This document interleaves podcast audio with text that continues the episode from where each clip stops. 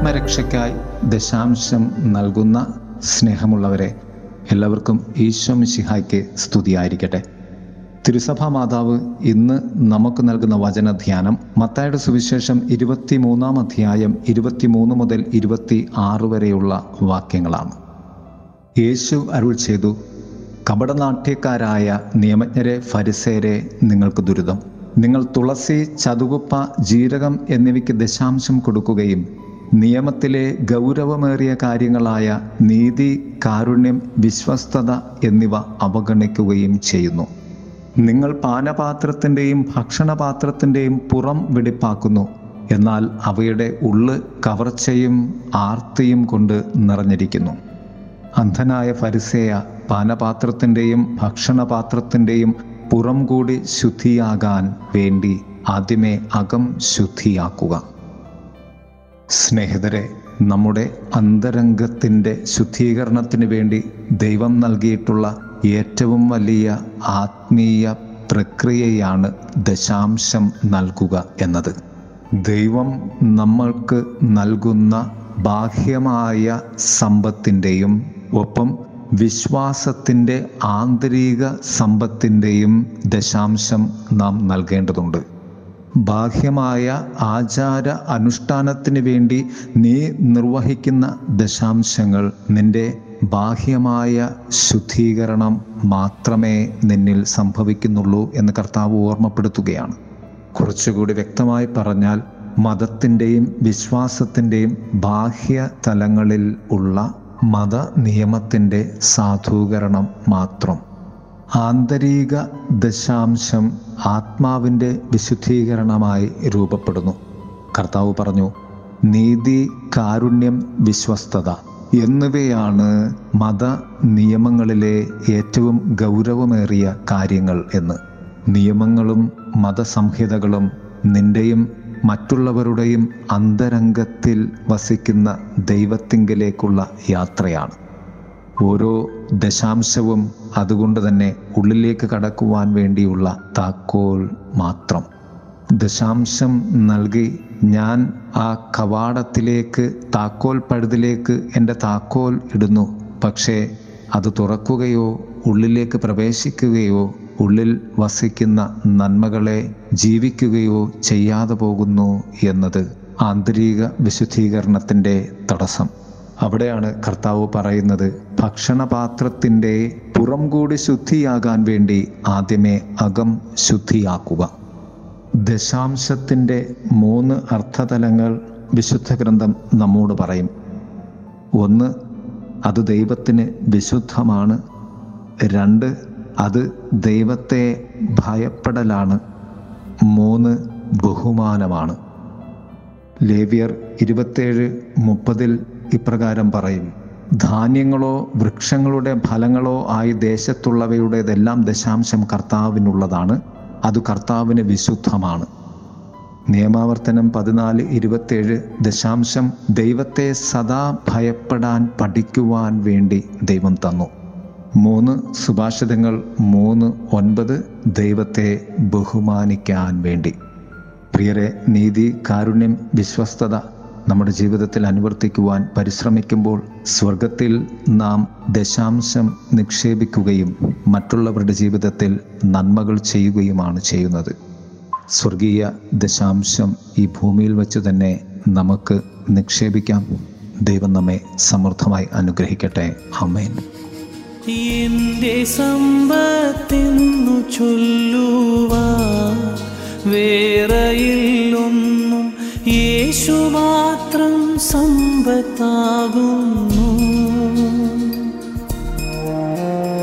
എന്റെ സമ്പത്തെന്നു ചൊല്ലുവാ വേറെയില്ലൊന്നും യേശു മാത്രം സമ്പത്താകുന്നു. ചാവിനെ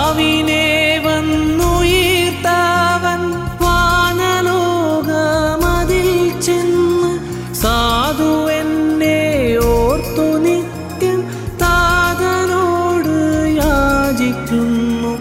എന്റെ സമ്പത്തെന്നു ചൊല്ലുവാൻ വേറെയില്ലൊന്നും യേശു മാത്രം സമ്പത്താകുന്നു.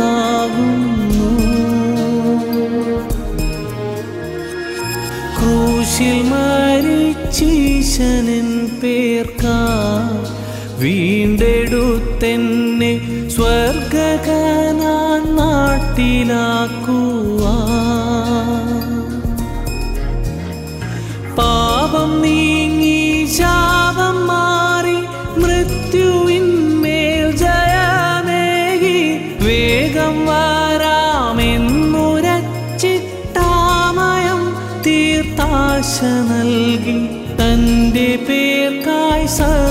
സർവസമ്പത്തും യാഗമായി വെച്ചിട്ടെന്നേക്കും തന്നിൽ പ്രേമ തന്റെ വേല ചെയ്തു കൊണ്ടും തന്റെ ക്രൂശു ചുമന്നിട്ടും പ്രാണപ്രിയൻ സേവയിൽ തന്നായുസെല്ലാം കഴിച്ചിടും. നല്ല ദാസൻ എന്നു ചൊല്ലുന്ന തന്റെ മുമ്പാകെ ലജ്ജിതനായി തീർന്നു പോകാതെ നന്ദിയോടൻ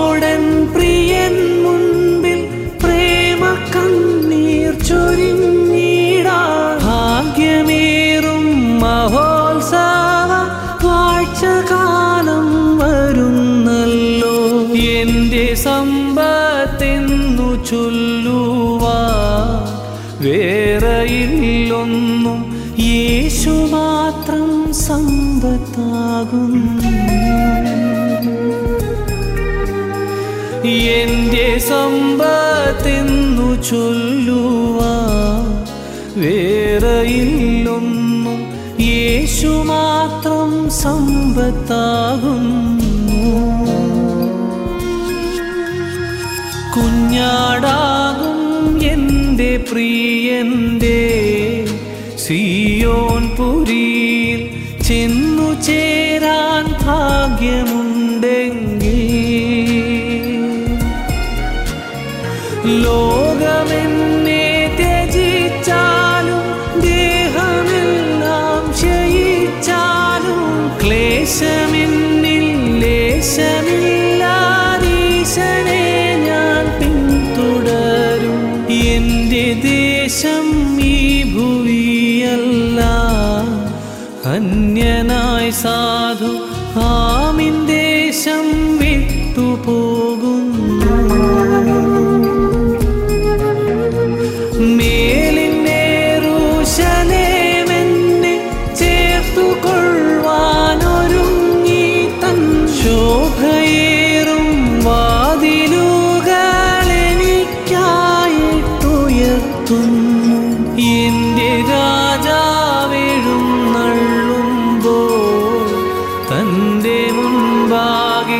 ശോഭയേറും രാജ്ഞിയായി മാർവിലെന്നെ ചേർത്തിടും തൻ പൊന്നുമാർവിൽ മുത്തിടും ഞാൻ. ഹായെനിക്ക് മഹാഭാഗ്യം ദൈവമേ എന്റെ സമ്പത്തെന്നു ചൊല്ലുവാ വേറെയില്ലൊന്നും യേശു മാത്രം സമ്പത്താകും എന്റെ സമ്പത്തെന്നു ചൊല്ലുവാ വേറെയില്ലൊന്നും യേശു മാത്രം സമ്പത്താകുന്നു. ചാവിനെ